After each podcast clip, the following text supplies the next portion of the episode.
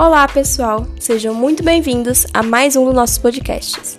Aqui iniciaremos uma sequência de podcasts falando sobre técnicas de restauração de um sistema atrofizado, beleza? Inicialmente, iremos falar sobre a importância de recuperar esses sistemas. Como já foi dito anteriormente, a eutrofização ela é um processo de degradação do meio aquático que é causado principalmente pelo enriquecimento artificial de nutrientes, destacando o fósforo e o nitrogênio. Essa eutrofização ela pode causar diversos efeitos negativos, tanto para a economia como para o meio ambiente. E essa carga ela pode vir lá de diversas fontes, podendo ser difusas e pontuais, que elas contribuem para o enriquecimento desses nutrientes nos corpos hídricos. Vocês lembram disso?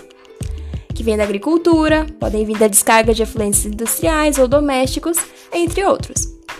Esse problema ambiental, ele proporciona um grande desafio no manejo e no gerenciamento dos recursos hídricos, já que eles podem trazer diversas consequências, como, por exemplo, o comprometimento da qualidade da água para o abastecimento da população e também a diminuição do seu valor recreativo e paisagístico, além da diminuição na biodiversidade desses sistemas.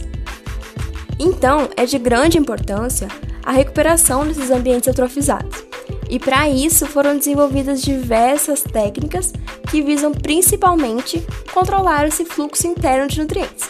Porque vejam só, gente, somente a eliminação das fontes externas, como a aplicação de uma estação de tratamento de esgoto, ou um controle dos usos de agrotóxicos e da utilização da pecuária na bacia hidrográfica, ele não é suficiente para que um sistema eutrofizado retorne através de mecanismos próprios à estabilidade ecológica original.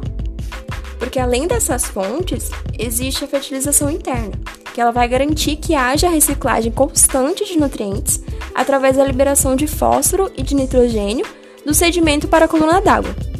Por isso que é importante que essas técnicas de recuperação, elas visem a redução da eficácia da fertilização interna e que em conjunto haja o controle das fontes externas.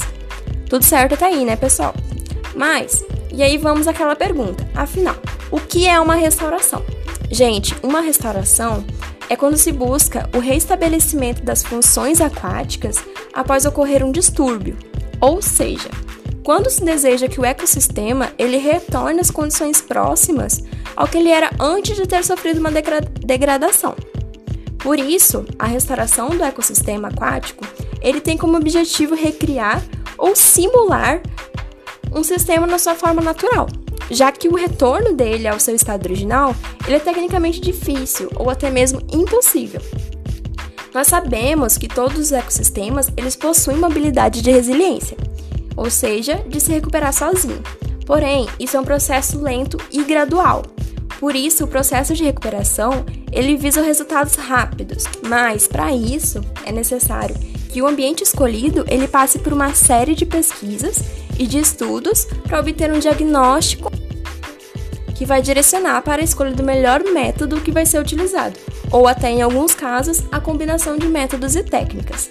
Além também de ser muito importante o apoio público para que haja uma melhor aceitação do projeto e para assegurar que ocorra a manutenção e a proteção do corpo hídrico durante e após o processo de recuperação.